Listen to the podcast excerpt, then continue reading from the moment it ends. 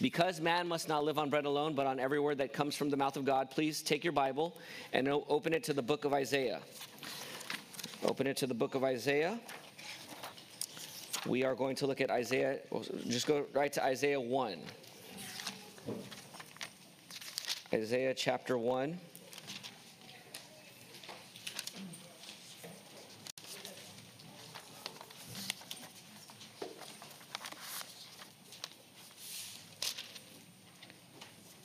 Read.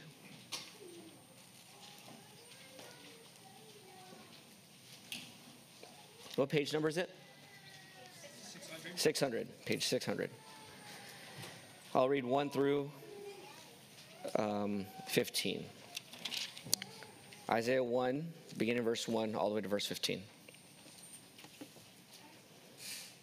The vision concerning Judah and Jerusalem that Isaiah, son of Amos, saw during the reigns of kings Uzziah, Jotham, Ahaz, and Hezekiah of Judah. Listen, heavens, and pay attention, earth, for the Lord has spoken.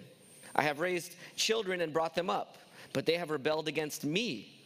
The ox knows its owner, and the donkey its master's feeding trough, but Israel does not know. My people do not understand. O sinful nation, people weighed down with iniquity brood of evildoers, depraved children. They have abandoned the Lord Yahweh. They have despised the Holy One of Israel. They have turned their backs on him. Why do you want more beatings? Why do you keep on rebelling? The whole head is hurt, the whole heart is sick. From the sole of the foot even to the head, not no spot is uninjured. Wounds, welts, and festering sores, not cleansed, bandaged, or soothed with oil. Your land is desolate, your cities are burned down. Foreigners devour your fields right in front of you, a desolation like a place demolished by foreigners.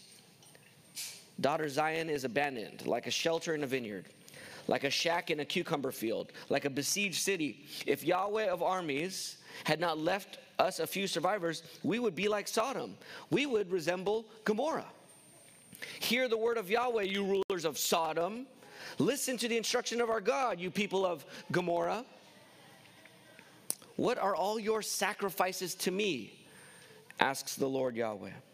I've had enough of burnt offerings and rams and the fat of cattle well fed. I have no desire for the blood of bulls, lambs, or male goats. When you come to appear before me, who requires this from you? This trampling of my courts. Stop bringing useless offerings. Your incense is detestable to me. New moons and Sabbaths and the calling of solemn assemblies. I cannot stand iniquity with a festival. I hate your new moons and prescribed festivals. They have become a burden to me. I am tired of putting up with them. When you spread out your hands in prayer, I will refuse to look at you. Even if you offer countless prayers, I will not listen. Your hands are covered with blood. This is the word of the Lord. Thanks be to God. Father, we thank you for this word. We thank you for the word of Isaiah, the whole message of Isaiah. And as we look to it now, Lord, we know we need your help every Sunday, but this Sunday, I feel it more than typical. As we go through 66 books of this wonderful, glorious, large message, it is impossible really to do justice to it in one hour. But Lord, we pray that you'd give us help, that you would give us strength, that you would give us enough handles on the book of Isaiah to hear what you're saying, what you were saying to, through Isaiah to, to the kings of Judah during his day and to the, those who are reading his book. And we pray that you'd help us understand what you're saying to us now here at Bethany Baptist Church in 2022. Convict us, rebuke us, correct us, teach us, and train us in righteousness. Give us life in your ways. Apart from you, we can do nothing. So help us, we pray.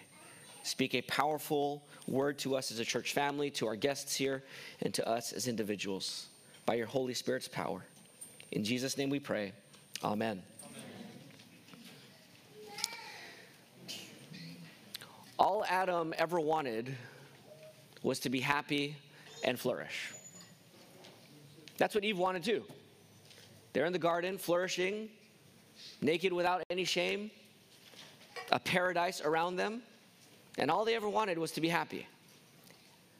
So here they are in the Garden of Eden, and they were called to multiply their seed, their offspring, to fill the earth with God's glory, with people who bear the image of God, covering the whole earth. Then the serpent came. Satan enters the garden and asks them a few questions. Do you really believe that God wants you to be happy with eating without with you not being able to eat this fruit of the tree of the knowledge of good and evil? The serpent comes and asks questions and puts pressure on their minds for them to eat the only fruit that is forbidden. All the other fruit is available to them. The one forbidden fruit is the one he puts pressure on them to consider eating. Pressure. How would they handle it? Where would they look? To whom would they turn? Well, they start to doubt God's goodness and believe that there was a better way than God's way. There was a more reliable way. There was a happier way to flourish. So they take the fruit, the forbidden fruit, they eat it, and God says, The day you eat of that fruit, you will what? Surely die, certainly die. They ate the fruit, and they were exiled, banished from God's place, the Garden of Eden. Because of the pressure put on them by Satan. Pressure tests our character because it presses us and pushes us to, to figure out what we finally hope in. When we put pressure, certain hopes fall away certain supports give way, and then you're looking for other supports. You're looking for another way to survive, another way to stand, another way to go on. And so pressure reveals what we hope in, who we trust in, what we trust in to withstand and deliver us from this pressure. So I want to ask you a question this morning about your own life. What pressures are on your shoulders in this season of your life? What pressures do you see coming in the next season or two of your life if God doesn't take you? And he might take you, since life is a vapor. Pressure. How will you handle it? Where will you look? To whom will you turn to? To whom will you turn? Now, we're studying the book of Isaiah, and Isaiah ministered from at least the year that King Uzziah died, which is 739 BC, all the way to King Hezekiah's reign, 701 BC. So, at least for these 40 years, um, um, Isaiah has a ministry to the different kings of Judah and to the people of Judah and sometimes to Israel as well. Now, during this time in the 700s uh, BC, Israel and Judah were divided. They were not one nation anymore. There were 10 tribes to the north, the nation of Israel, two tribes in the south, the nation of Judah, where Jerusalem is. And Isaiah is ministering in Judah to the kings of Judah from Jerusalem. So they're divided, but they still cared for each other, but sometimes they fought with each other. And there was a looming threat on the horizon, a nation that was gobbling up other nations and conquering. This nation was called Assyria. Assyria, okay? Now, Assyria was coming through and conquering nations, and you could feel Assyria breathing down the neck of Israel and Judah. They're coming. The pressure is coming. What are they going to do? So, so Isaiah prophesied about the coming invasion. He said, Hey guys, you're sinful, you're doomed. Uh, Israel, the northern, northern kingdom, you guys are doomed. The south, you have a chance. But Israel, the northern kingdom, you guys are doomed. God, we have been sinning against God for hundreds of years. Since Solomon in, in 1000, we split after Solomon died. Just like Adam disobeyed God in the garden, got kicked out. God threatened that we would get kicked out if we disobeyed God. You guys, we have disobeyed God. There's no hope for Israel anymore. You guys are out. That's Isaiah's ministry. Invasion is coming. You're sinning. Judgment is coming to both nations. Pressure. How would they handle it? Where would they look? To whom would they turn? Now, when Israel failed, so Israel failed and they were going to be conquered, and they eventually got conquered. So they got conquered in 722. Remember, Isaiah starts in 739 BC. 17 years later, Israel is, over, is overtaken by Assyria. And, and now Isaiah looks to Judah and he tells Judah, don't do what you're thinking about doing. Now, when you feel pressure and you get desperate, what do you look for? You look for anything to get the help you need, right? You look for anything, you get desperate. And so, what does Israel do? Or what does Judah do in the south? The north is taken. What does Judah do now? They look to Egypt. Old Egypt, weakened Egypt, pathetic Egypt, maybe a little bit stronger than Judah, but still no match for the superpower of Assyria. They look to Egypt and Cush. Maybe Egypt and Cush, below Egypt, can bail us out from these Assyrians and the Assyrian invasion. They just took out our, our brother Israel. They're coming for us. We need help. Let's look to Egypt. And so Isaiah is saying, hey guys, hold on, stop. Like that sign there that nobody obeys. That stop sign back there, it says, don't go through that door on the left, you know? There's a chair there, don't go through that door because there's no hydraulics. Stop! Don't go. Don't move. Stay, like, don't go to Egypt. Don't look to Egypt. You know who you can look to? God. Look to Yahweh. He can help. And so that's his message for Judah in his day. And so, with that all too short introduction to the book of Isaiah, for the next 45 to 50 minutes, let's actually now look at the message of Isaiah. Now, here I think is the main goal of my sermon, which I think is shaped by the message of Isaiah. So, here's the main goal and I sent it to the church family by email and a few, those who are thinking about joining our church. If you're a guest here and you don't have that and you'd like an outline, Ross, can you grab that stack of paper, there's 10 sheets. That might not be enough. But if you could raise your hand, Ross, just go to the aisle right here. If you want an outline, we're going through the whole 66 chapters of Isaiah here. So you're going to need to follow along. Well, you don't need to, but it might be helpful to follow along. And if you could share with someone around you, that would be really helpful because we only have 10 copies. So just raise your hand and Ross will come around to you. So here's the main goal. You guys ready? Humbly and boldly wait on Yahweh to save you. That's a shorter way of saying it. I'll say the short way. Humbly and boldly wait on Yahweh. That's the name of God. That's God's personal name, his covenant name. Wait on Yahweh to save you. Now, the longer version would be humbly and boldly wait on Yahweh, God, to save his people from ourselves and from our sin for the coming new creation. So I'm adding something there. For the coming new creation through his servant, for the coming new creation through his servant. And if you know Isaiah, we just sang about Isaiah 53, the suffering servant.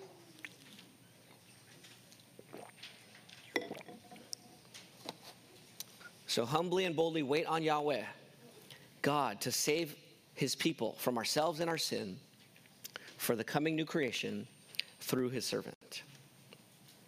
Now, there's two ways we're going to break down and feel this call to humbly and boldly wait on the Lord and not run to Egypt and not run to Cush and not run to whoever we look to and whatever we're looking to to handle the pressure in our lives. The two ways we're going to do it, okay? Two reasons why we should wait on the Lord. Reason number one, verse chapters 1 through 39, because God will righteously judge and save, but God will righteously judge is the main thing in 1 through 39. And number two, because God will graciously save and judge. But the point there is God will graciously save. Okay? Two reasons why we need to humbly wait for God. Humbly and boldly wait for God to save us and not look elsewhere. Because God will righteously judge, chapters 1 through 39, and God will graciously save, chapters 40 through 66. All right, so let's look at this first one because God will righteously save. And we're going to, um, I'll break this down with um, three, three kind of sections to get th- um, through the first 39 chapters. In chapters 1 through 12, heed God's strong and hardening word. You can just put strong word if you want for short. Heed God's strong word. Heed. I said heed, H E E D. That's hear and take it in right? Number two, chapters 13 through 27, realize God's unstoppable judgment.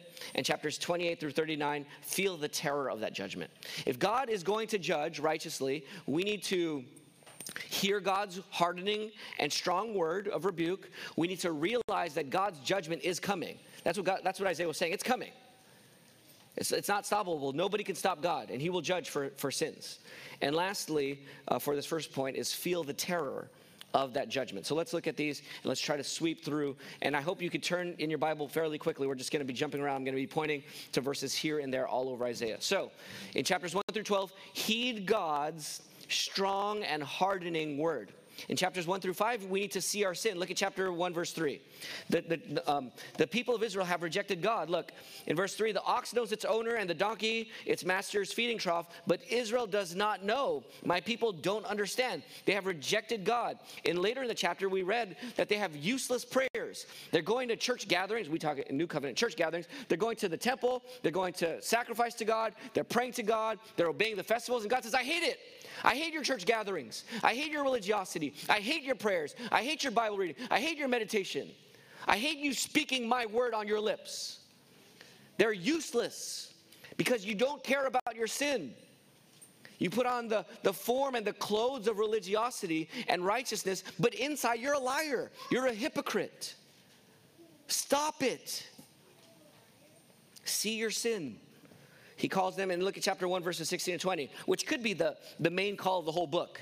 I was struggling to figure out which, which verse is probably the main call of the whole book. There's a few, and this is, this is one as, as good as any. Look at chapter 1, verse 16. Here's what God tells you to do if you're in this sin Wash yourselves, cleanse yourselves, remove your evil deeds from my sight, stop doing evil, learn to do what is good, pursue justice, not just for yourself, but for the society. Pursue justice, correct the oppressor. There are oppressors. There are there's oppressive systems going on in the world. Correct the oppressor. Defend the rights of the fatherless.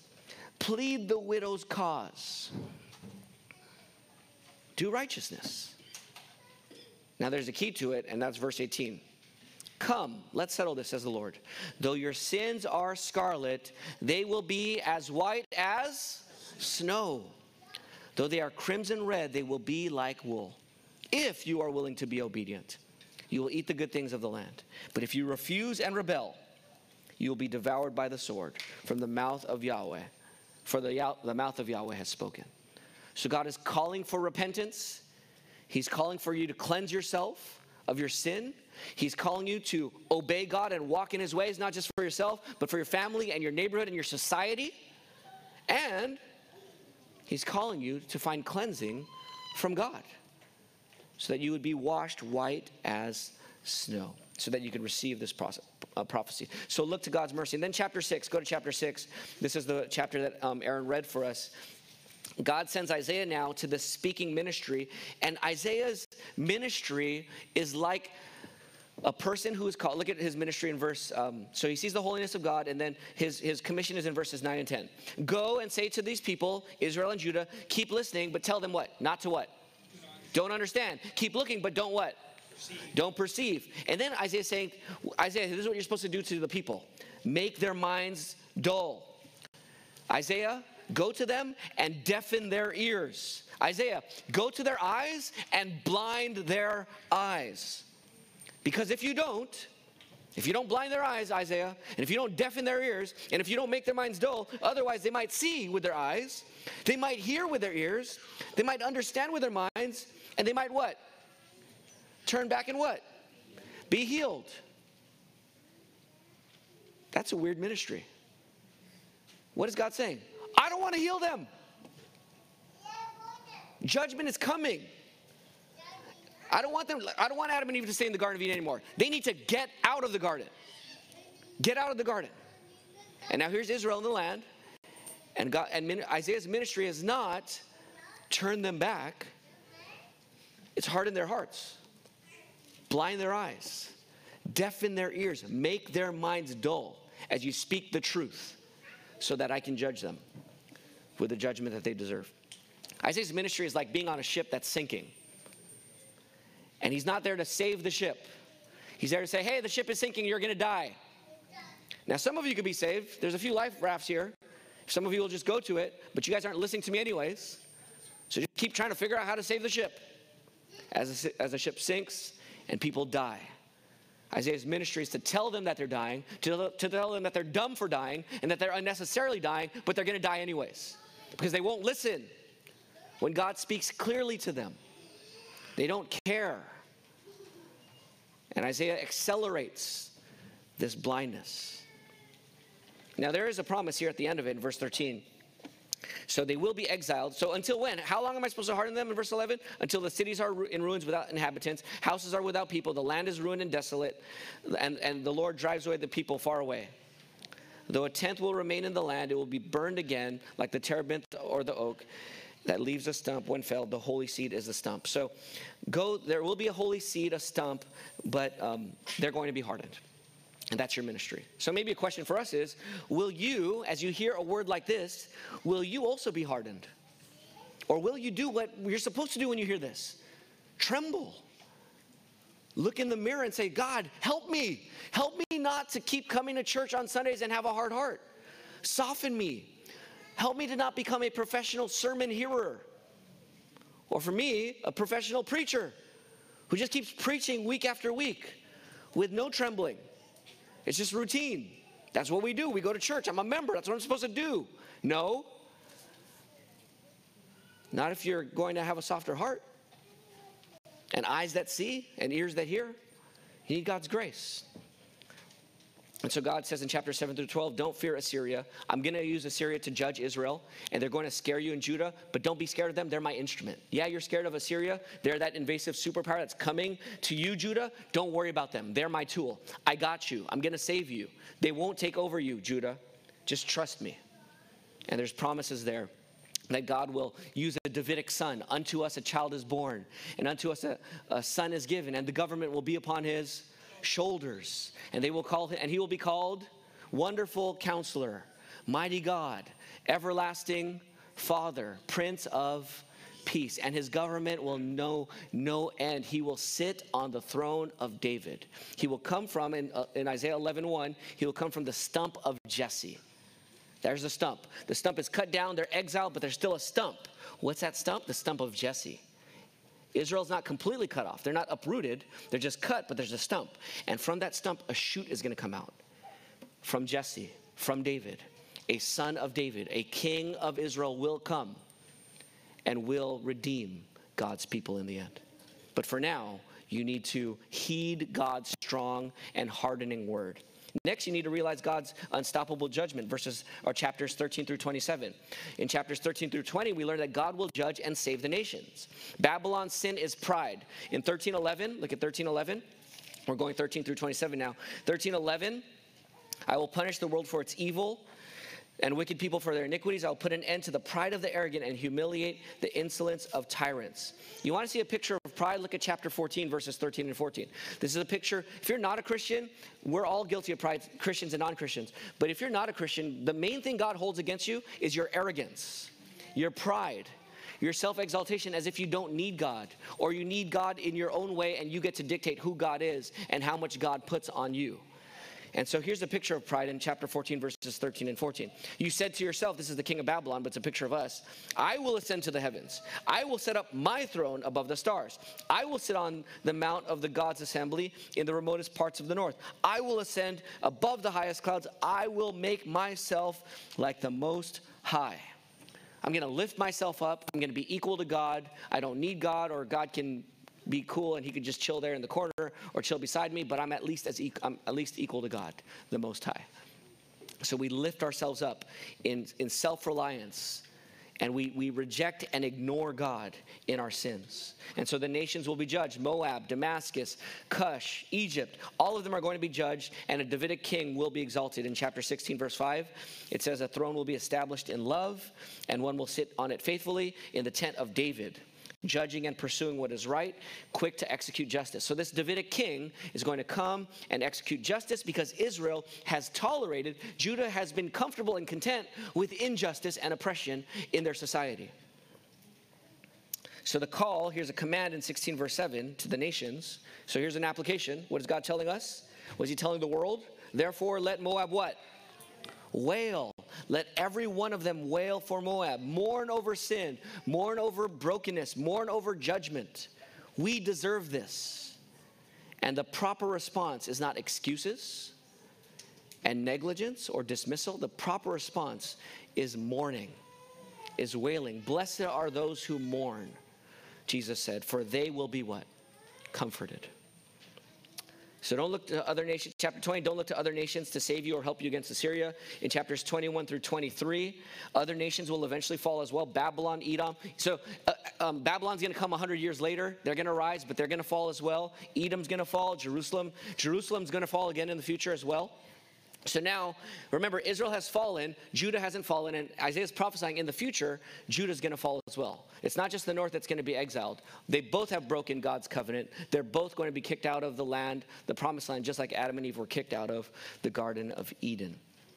So Jerusalem's going to fall. Why? Look at chapter 22, verses 8 through 14. Here we're going to get more instruction and rebuke for our own souls. 22, 8 through 14.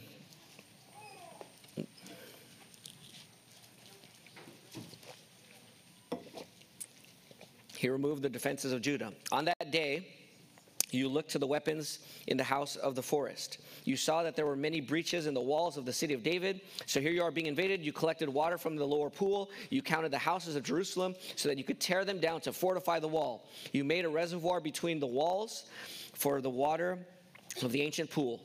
So you did all of these things. You made a broad wall, you made a water canal so you could survive Assyria. But you what? You did not what? You did not look to the one who made it or consider the one who created long ago. You did not give the credit to whom? To God. You didn't look to God. You looked to your own ingenuity. So, so what's, what's going to happen? Look at verse 12. On that day, the Lord Yahweh of armies called for weeping, for wailing, for shaven heads, and for the wearing of sackcloth. But look, you should be mourning and weeping. But what are you doing? But look at verse 13. What, what, what, but look, what is there? Joy and gladness, butchering of cattle, slaughtering of sheep and goats, eating of meat and drinking of wine. Let's drink, let's eat, for tomorrow we die. The Lord of armies has directly revealed to me this iniquity, this celebrating when you should be mourning, will not be wiped out for you, people, as long as you live. The Lord of armies has spoken.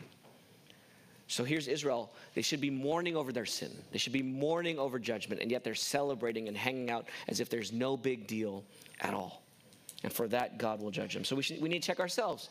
How, how, are we, how, how seriously are we taking the sin of BBC, BBC members? Do you know our church failures? Not your own failures. Do you know our, our, our corporate failures? Do we take those seriously as a church family? Do you, as an individual member, take seriously our corporate failures as a church family? Do you take your own sin seriously? Do you take our, our society's sin seriously? If you're, if you're a neighbor or a citizen of this land like I am, do we take our society's sins seriously? Not just your own sins, not just sins of other people in our society, but our sins as a, as a nation, as a land. Do we take our sin? Maybe you're not guilty of it, but, our, uh, but as a nation we might be. Do you take that seriously and mourn and tremble? And then chapters 24 through 27 the whole earth will be judged and ruined. Now, there's this interesting contrast that I want to point out to you. Look at chapter 24, verse 10, and then 26, 1. Let's contrast 24, 10 and 26, 1. So the whole world is going to be judged. All right, in chapter 24, verses 1 through 4, the whole world is going to be judged. Oh, yeah, the whole earth will be judged. God's going to scatter them all, but he calls the whole earth and all these nations in verse 10, he calls them the what? In verse chapter 24 verse 10. He calls all the whole world the city of what? The city of chaos is shattered. So there's a city of chaos. That's, that's God saying the city of confusion, the city of this world, the city of man. Have you heard that before? The city of God and the city of man. The city of man, the city of this world, the city of confusion and chaos, they're going to be shattered. Don't hope in humanity. Don't hope in your church. Don't hope in your society. Don't hope in your leaders. Don't hope in humanity. There's a city of chaos. The city of chaos is going to be destroyed. But then contrast that with 26 1. 26 1 on that day when god delivers his people on that day this song will be sung in the land of judah. We have a what? A strong city. Salvation is established as walls and ramparts. And why is this a strong city? Why will god's people be delivered? Verse 11 of chapter 26 yahweh your hand is lifted up to take action but they don't see it. Let them see your zeal for your people and be put to shame why will God's people be delivered? Because God has what for his people? He has zeal for his people. So this, this chapters 13 through 27 realize that God is going to judge the world. It's unstoppable. And then now chapters 28 through 39, We're going to get to a, we're going to get to story time here, the story of Hezekiah, which is uh, in chapters 36 to 39. But before that, we need to feel, and I hope you're already feeling it a little bit. You need to feel the terror of God's judgment. I mean, God is unstoppable. I know I've been saying that, but like, do you do you realize what I mean by unstoppable? Like, if all of humanity, all 7.5 billion humans, all tried with all of our technology and wisdom and smarts and degrees and research, if we took all of our efforts to try to stop God's judgment, how much do you think we could delay His judgment? How, how long could we delay His judgment? You think? Not at all. Not at all.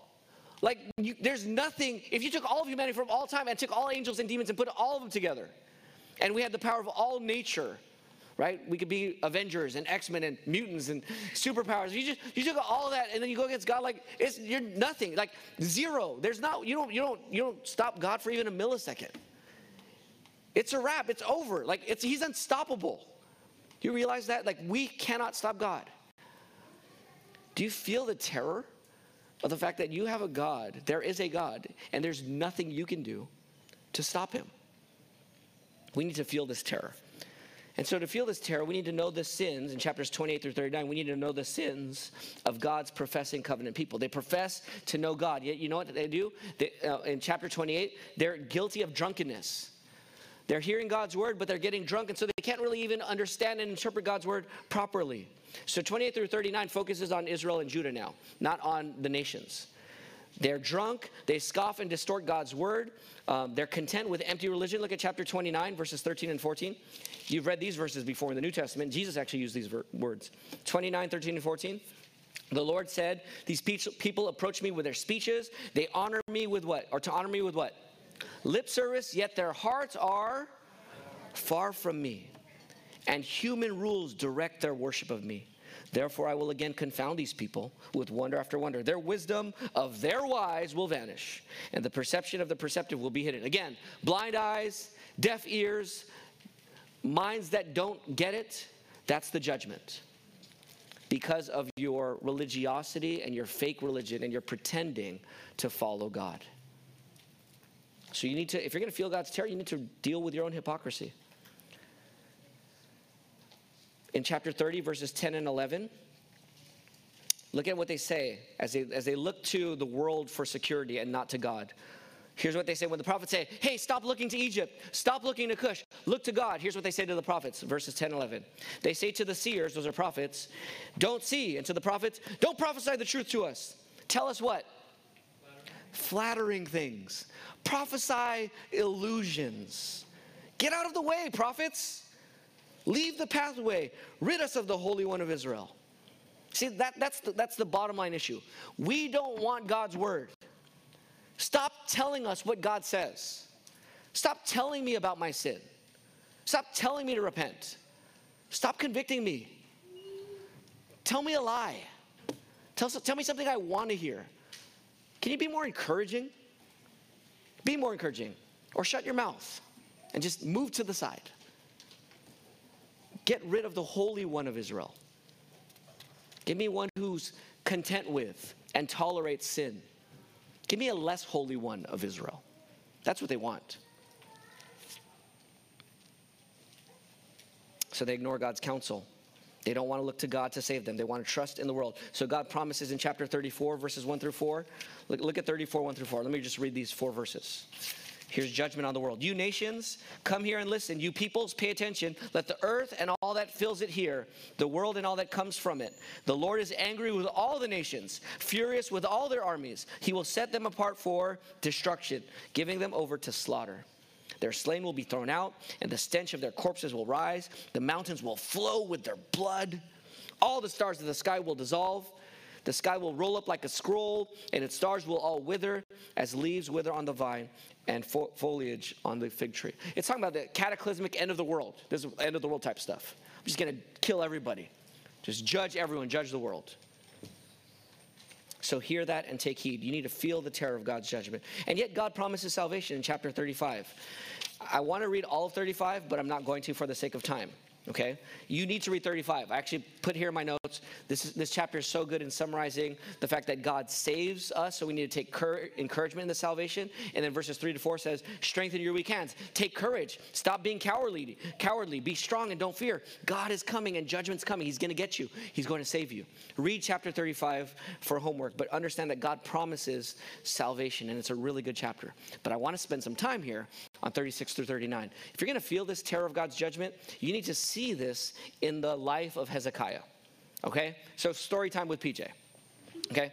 Chapters 36 through 39, we're going to, let me just tell you the story here. You could read it later. I have verses here, but I'm just going to tell you the story. So, there's two things, two parts of the story 36 and 37 and 30 and 39. In 36 and 37, we see that God responds to humility. When you humble yourself before God, God responds to that.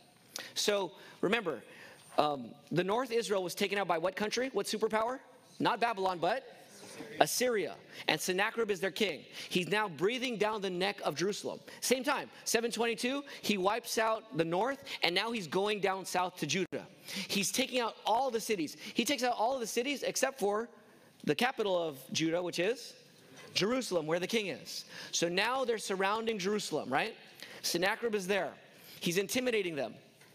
He's got Sennacherib's not there, but his, his soldiers are there, and the general shouting out, and all the Israel soldiers, the Judah soldiers are on the wall, and he's shouting at them that we're to kill you. We're gonna you're gonna drink your own pee. You're gonna eat your own excrement. You guys are going down. They're speaking in Hebrew, and then the guys on the wall are saying, "Hey, please speak to us in your language. We understand it."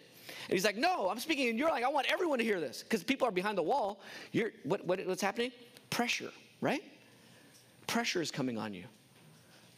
Where will you turn? To whom will you look? So here's the Syrian army right at the gates outside the wall.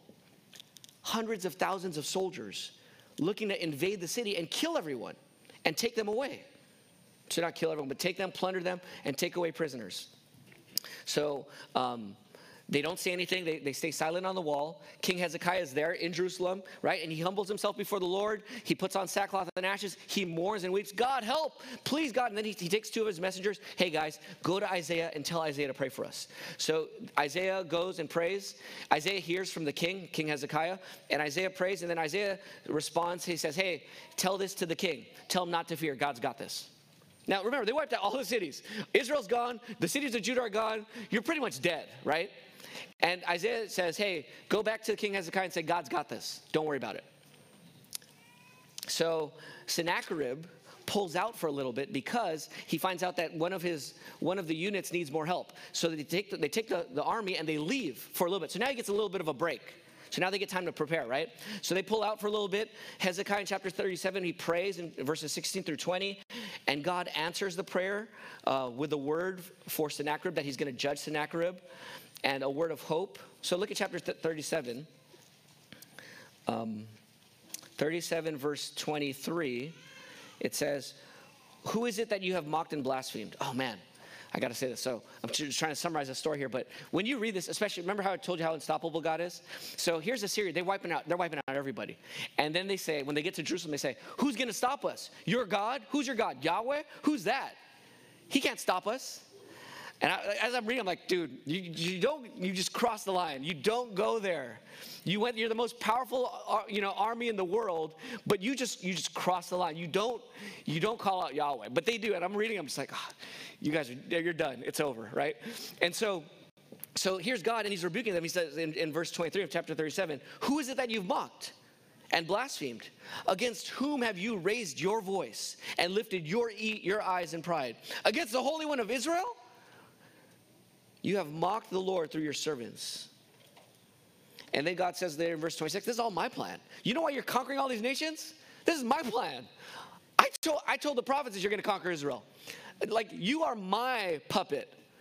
And so, so they, they come here and they start mocking Yahweh. And, and, and, and so God says, um, I'm going to deliver them. And so here's what happens they go away right? Now they come back. And this was my i went to israel for four months and did a semester study abroad in 2001 and my favorite story of all the stories is like you, there's still a part of the wall it's called the broad wall where um, the wall was torn down and we read about it in section. They filled it up with all the stuff they could patched up all the wall and they made the wall look formidable even though it wasn't.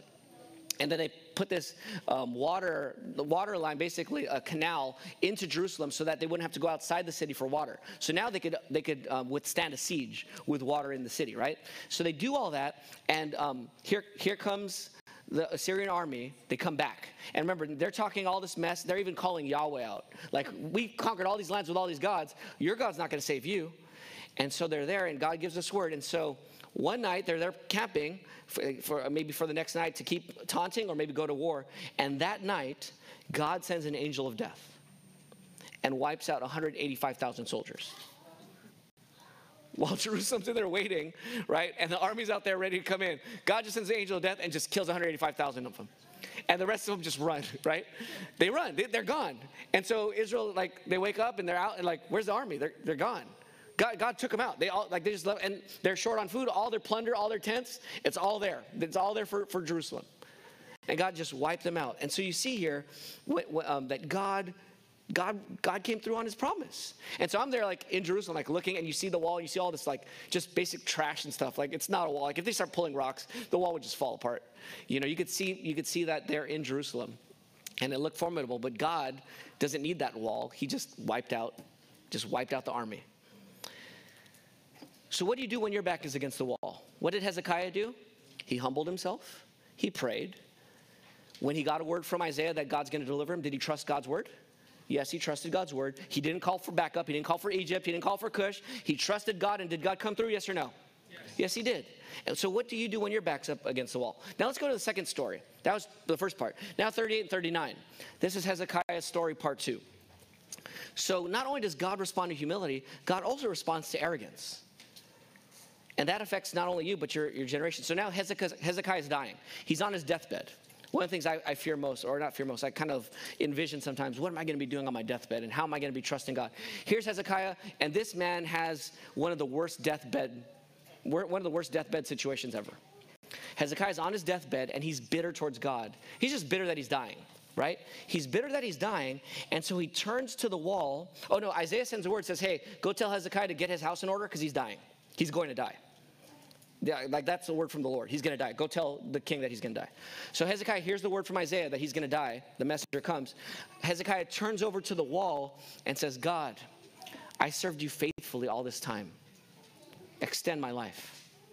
And then Isaiah says, Hey, he sends another messenger. Tell God that he heard your, tell, tell, uh, tell um, Hezekiah he heard your prayer. He's going to extend your life 15 more years.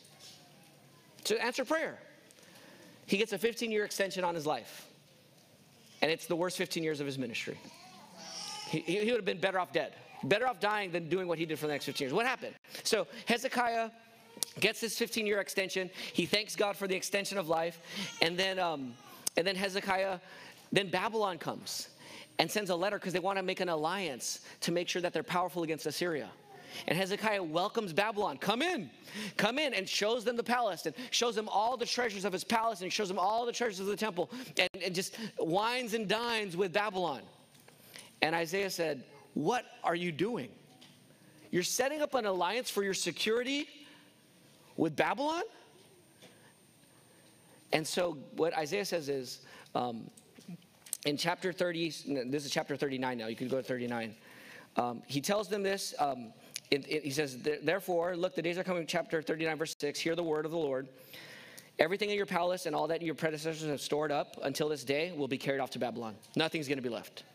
Some of your own children, your descendants, your grandchildren, who come from you, whom you father, your great grandchildren, they will be taken away and they will become eunuchs. They're going to castrate them and put them in the palace. They'll become eunuchs in the palace of the king of Babylon because you did this, because you made an alliance with Babylon. And so Hezekiah would have been better off dead. But then Hezekiah's response, man, it makes my blood boil. So, so Hezekiah gets his rebuke. You know what Hezekiah's response is? Look at verse 8. I hate, I hate reading this verse. It just makes me want to strangle Hezekiah. Uh, verse 8 says, Then Hezekiah said to Isaiah, The word of the Lord that you have spoken is good. Why? Why do you say that? Why is it good? For he thought, There will be peace and security during my lifetime. Oh, I just want to kill you. You know, like, like because he's like, well, okay, yeah, I showed that, I made an alliance. I guess God's going to judge my grandchildren, great grandchildren, but not me. So, yeah, that's, oh man, yeah, Isaiah, that's a good word from the Lord. I just want to, man, Yeah, I just I want to fight them. You know, that's what I want to do. So, um, so what, what do we learn here from, from this second part of Hezekiah's story? That God responds not only to humility, which was good, he also responds to pride with judgment. God speaks. And what was Hezekiah's? Hezekiah was arrogant. He stopped relying on God. And then when he got a rebuke, he was just being selfish, right? He only thought about himself. Instead of humbly responding, what he should have said was, even if that's the judgment, God, please forgive me. I'm sorry. Even though it's going to happen, like, let this fall on me like deliver like deliver my grandchildren let this fall on me right if i care about my kids and grandkids let me take the judgment he's like no i'm good like at least i'm at least i'm free you know and there's that arrogance that even in the word of judgment he's still arrogant um, and god you know i mean i'm sure god will justly handle it i don't need to do it i can't do anything anyways but uh, what we need to do is heed god's warnings and continue to seek god because god will respond to your arrogance and it, you know what what we learn from hezekiah your arrogance doesn't only affect you you know who else it affects? Your household. It affects your church. It affects your descendants if God gives you descendants. It goes beyond you. You don't draw lines around the effects of your sin. Your sin affects those around you, inevitably. It just does. We are creatures of community, and we will affect each other with our sin. Okay, so that's God will judge. Now we got 15 minutes for 40 through 66 with Isaiah 53. Let's, let's, let's try. Here we go. Um, so, why should we humbly and boldly wait on the Lord rather than relying on others? Because God will righteously judge. The second reason why we should humbly and boldly wait on the Lord is because God will graciously save. And in chapters 40 through 48, God gives hope. In 49 through 55, God invites you to the feast. And in 56 through 66, God foretells the end. So let me try to go quickly, especially through this first part. God gives hope. In chapter 40, wonderful chapter to read.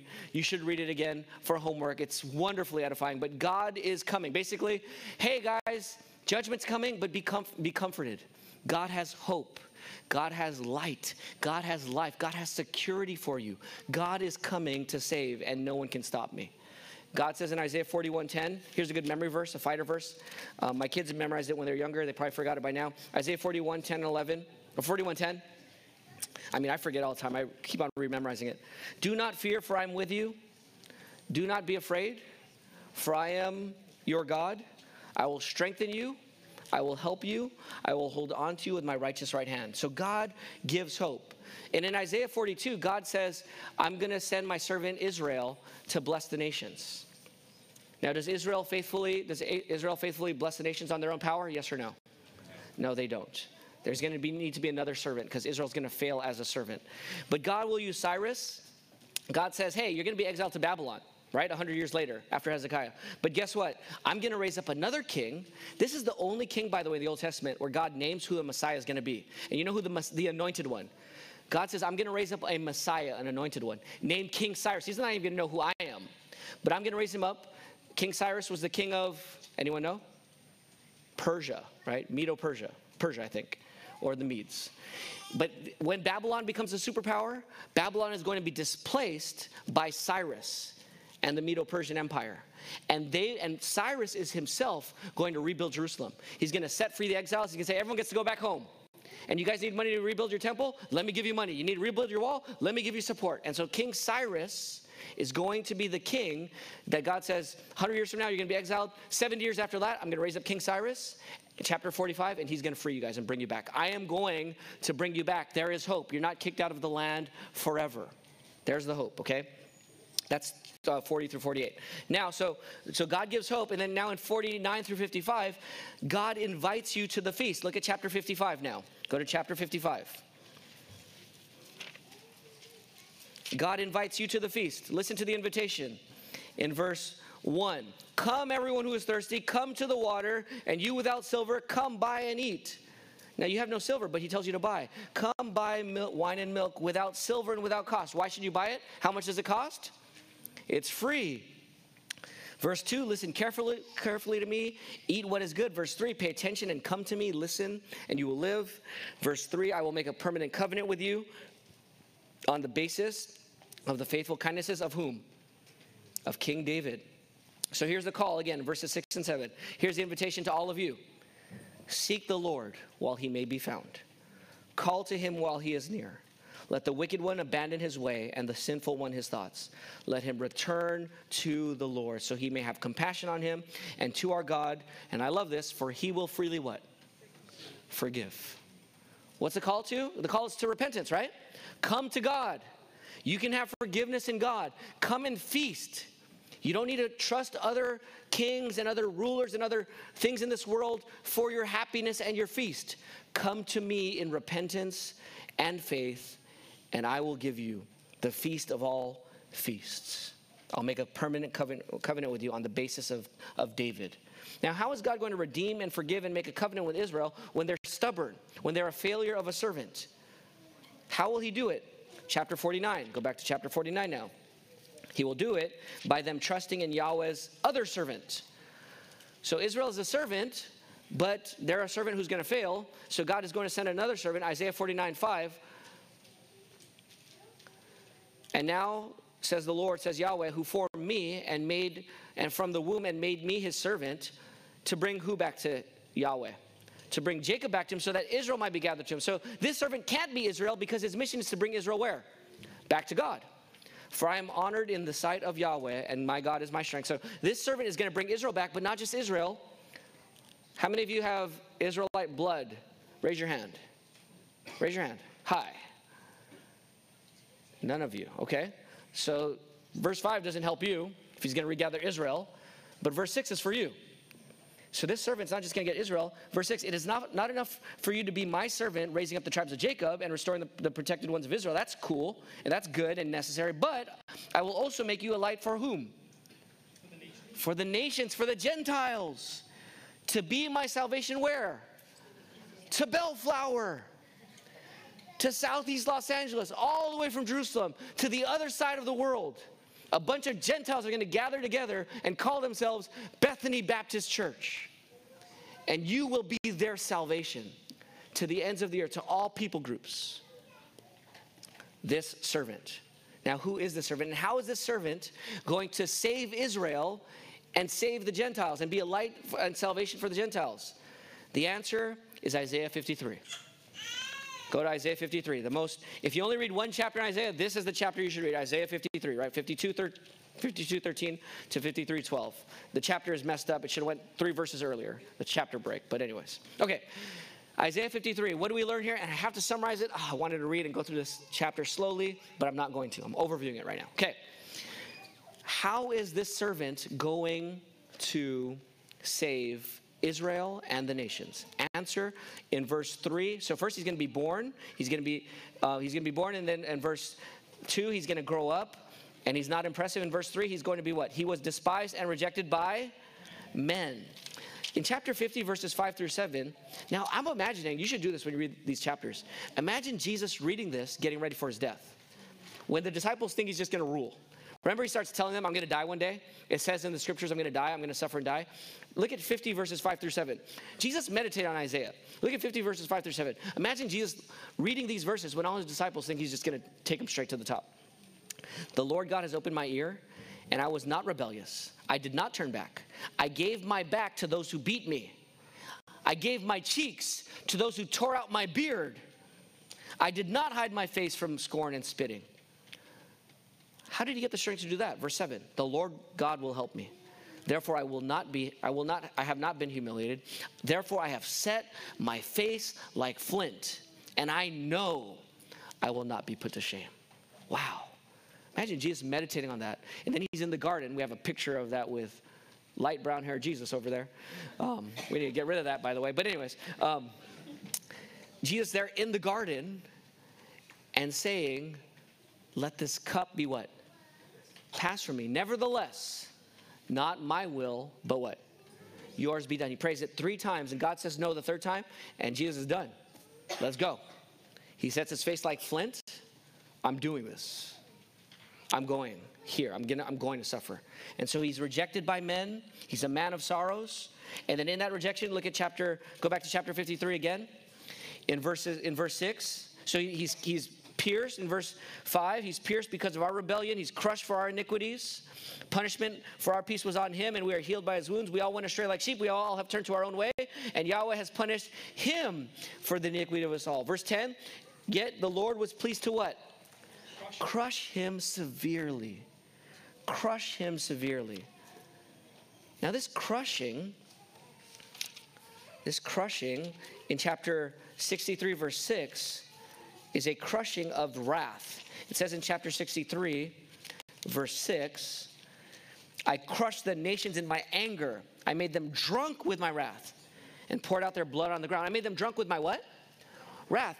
Getting drunk means you're drinking and drinking and drinking and drinking and drinking till you're filled with wrath. So here's Jesus, and what is he drinking? God's wrath. Look at Isaiah 51 22 and 23. This is what the Lord says. Now, this is God speaking to the nations. This is what the Lord says Yahweh, even your God, who defends his people, look, I removed, oh, he's talking to Israel here. Look, I have removed from your hand the cup that causes staggering, that goblet, the cup of my fury. You, Israel, will never what? You will never drink it again. Why? Where's he going to put the cup? I will put it into the hands of your what? Your tormentors. Wow. The cup is for who? God's what? Enemies. The enemies of the people of God. That's what the cup is for. And so here, this is true, verse chapter 51 is true, and yet the twist is that even the servant himself, to save Israel and to save the nations, the tormentors who are supposed to drink the cup of God's wrath, Jesus drinks the cup for all those who will be forgiven. He takes the death, the penalty for sins of you and me on himself on that cross. And then in the end of chapter 53, he's going to be exalted. So he's going to rise from the dead and be exalted and see his people. And guess who his reward is? It's you, it's me. Verse 12. Those that he receives, he's going to justify them in verse 11. They're going to be his portion, they're going to be his spoil because he interceded for them and he died for them. He took the punishment for them. Brothers and sisters, if you're a Christian, this is the gospel, right? That Jesus has taken your punishment that you deserve for your sin. He took instead of you. You deserve not only to die physically, but to die in hell forever. Yet Christ drank the wrath of God for you and for me. If you're not a Christian, or if you think you're a Christian, but you're trying to earn your salvation by being a good enough Christian for God to save you, you're going to go to hell. That's not how you get saved. You need to trust in Jesus. He's the only one who drank the cup of God's wrath to save sinners. And because we're sinners, our only hope is Jesus. And so the invitation of the section, verses chapters 49 through 55, is come to the feast, come to Jesus, the suffering servant, because he will bless his people and bless all the nations. And lastly, chapters 56 through 66. 56 through 66, this last part um, in God graciously saving, God foretells the end. God foretells the end. Now, in chapter 61, Jesus actually quotes this. Look at chapter 61, verses 1 through 3. Before the end, Jesus quotes verses 1 and 2. The spirit of. Now, Jesus opened. Now, imagine Jesus. This is what Jesus did, actually. He got into a synagogue. You roll up the scroll, and the scroll is actually already in a place. Maybe he looked for it, but you just read the next part of the scroll. Jesus opens the scroll. And then he reads Isaiah 61. And it starts here The Spirit of the Lord God is on me because the Lord has anointed me to bring good news to the poor. He has set, sent me to heal the brokenhearted, to proclaim liber, liberty to the captives, and freedom to the prisoners, to proclaim the year of the Lord's favor. What's the next word? And. But he doesn't go to and, he stops there. To proclaim the year of the Lord's favor. Then he closes the scroll. Jesus closes the scroll there in the synagogue. I think this is in Luke 4. I'm not sure exactly, but from my memory, it might be Luke 4. And Jesus looks at everyone and says, Today, in your presence, in your hearing, this prophecy is being fulfilled. I am here to proclaim the year of Jubilee, the year of freedom, the year of salvation to all. And but he doesn't go to and the day of vengeance because he's going to die, and then here we are. The day of vengeance is still is in here, right? We're still waiting for this final day of vengeance. But Christ has come, and freedom is here for all. But the day of vengeance is coming. 61, 2 is still true. Even though he stopped right there in the middle of the verse, the rest of that verse is coming. But for now, we live in this, this time where we're preparing ourselves, preparing our neighbors. We're sending members to Central Asia and missionaries, and we're praying for missions, and Peter's leading us to pray for missions across the world because we're still preparing and trying to gather all of God's people and be that light to the nations with the gospel because the end is coming and the day of vengeance is coming. But Christ has started to proclaim the year of Jubilee. We still proclaim that message of freedom until Christ comes. And then what's going to happen in the end? Look at chapter 65. Last two chapters 65 and 66. 65, verse 17. Why should we um, trust God here and, and look to God? For I will create a what? Why can we be confident that we're going to be saved in the end? I will create a new heavens and a new earth. For the past, what's um, Genesis 1 1? Reed knows Genesis 1 1. In the beginning, God created the heavens are in the beginning. And here it says, For I will create a new heavens and new earth. Just like God created the first universe, He's going to create a new universe. And if you read on chapter 65, it's not quite revelation language. You're going to live forever. It's just going to say you're going to live hundreds of years and then you're going to die. You're going to be as old as a tree and then die. I was like, ah, that's still messed up. But it's, it's Old Testament language that's pointing to this final new creation. And, and Revelation just encapsulates it, which Aaron was supposed to read, but I changed it for the sake of more Isaiah. But you could read that later, Revelation 21, 22. But here, there's going to be a new creation. And I love this. Look at chapter 66, 18 through 23.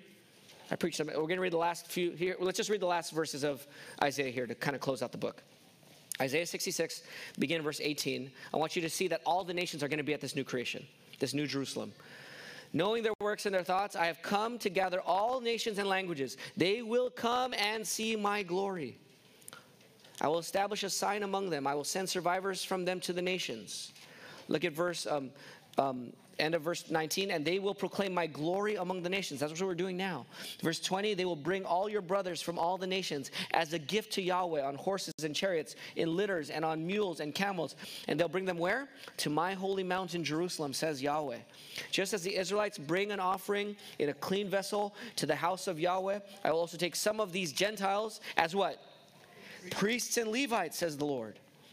For just as the new heavens and a new earth, which I will make, will remain before me, this is the Lord's declaration, so your offspring and your name will remain. All humanity will come to worship me. By the way, offspring there, there's a part about eunuchs will have greater names than those who are married. So I'm talking to you single people. Your offspring is those you disciple. Those that you make disciples and lead to the Lord and disciple, you will have them as your offspring for all eternity. So going back to verse 22, your offspring and your name will what? It will remain. All humanity will come and worship me. Come to worship me. From one new moon to another, from one Sabbath to another, says the Lord. This is the new heavens and new earth. People from every tribe and nation and people and language will come and worship God. And Revelation says, and the Lamb in this new earth. Amen? This is wonderful and it's going to happen. So let us keep being about missions. Your, our work as a, as a missionary church with global missions and local missions, we have a mission that will not fail. People from every language group will come in the end. So we give our money and our time and even our lives for this mission. But the last part, I, I, I, one more verse. It ends with a bad, bad note here, but it's a judgment note. But we need to read it, verse 24. So here's a new heavens and new earth. But as they leave, and as they're in this new earth, this new Jerusalem, they will see dead bodies of those who have rebelled against me. And what's going to happen with them? For their worm will never die, and their fire will never go out, and they will be a horror to all humanity. Revelation picks this up and says that so these people will be burning where? In the lake of fire forever and ever and ever under the eternal punishment and righteous wrath of God a glorious ending for those who trust in Jesus Christ, those who wait humbly and boldly on the Lord. And a horrific, and you just, there's not enough language to communicate how horrific and terrible the wrath of God is for those who are apart from Christ forever and ever and ever. So to, let me close with some application. Sorry, guys, maybe five more minutes here. Let me close with some application. Look to Yahweh. Hear Yahweh proclaim, wait on the Lord, lean on him. Trust his promises. Look at Isaiah 40, 31, or I'll read it to you. You can turn there if you're fast enough, but if not, just listen. Isaiah 40, 31. Those who wait on the Lord Those who wait on the Lord or trust in Yahweh will renew their strength. They will soar on wings like eagles. They will run and not become weary. They will walk and not faint. So lean on Him. Trust His promises. Look to His final salvation. Dying is gain. It's better, Paul says in, in Philippians 1, I wish I was dead. It's better for me to be dead than alive, but I'm here because I still got work to do with you. Dying is gain. Christ's return is our hope. Actively wait by looking forward. We are almost home. This world is not our home. Isaiah 41:10, don't fear. Trust in God and fear him above your other fears and securities. Isaiah 117, pursue justice. Live a personally righteous and societally righteous life. Pursue societal righteousness. And then maybe the biggest verse that I want you to close on. So let's close on this verse Isaiah 66 2. Pull some application from Isaiah 66 2 for you. Starting verse 1. This is what the Lord says Heaven is my throne, and earth is my footstool. Where could you possibly build a house for me? And where would my resting place be? My hand made all these things, and so they all came into being. You guys can't build a house for God. He owns it all, right? So, so what do we do? Verse 2 I will look favor- favorably on this kind of person. One who is what? Humble. Secondly, submissive in spirit or broken in spirit, contrite, has a broken spirit. And what? Trembles at my word. God looks to the humble, broken-hearted, trembling person. To be humble means you're in your lowest place before God. You see God in His holiness. You see yourself in your sinfulness. You see God in His. You see yourself in your smallness and your limited power and temporariness. You see God infinitely powerful, and you just humble yourself before God. You're broken over your sin. You know you have no rights before God. You stop demanding from God and complaining to God as if you have some leverage over God. You got nothing before God. You're bankrupt and broken before God, and so am I. And that's a good place to be because then you can receive God's grace because He looks to you.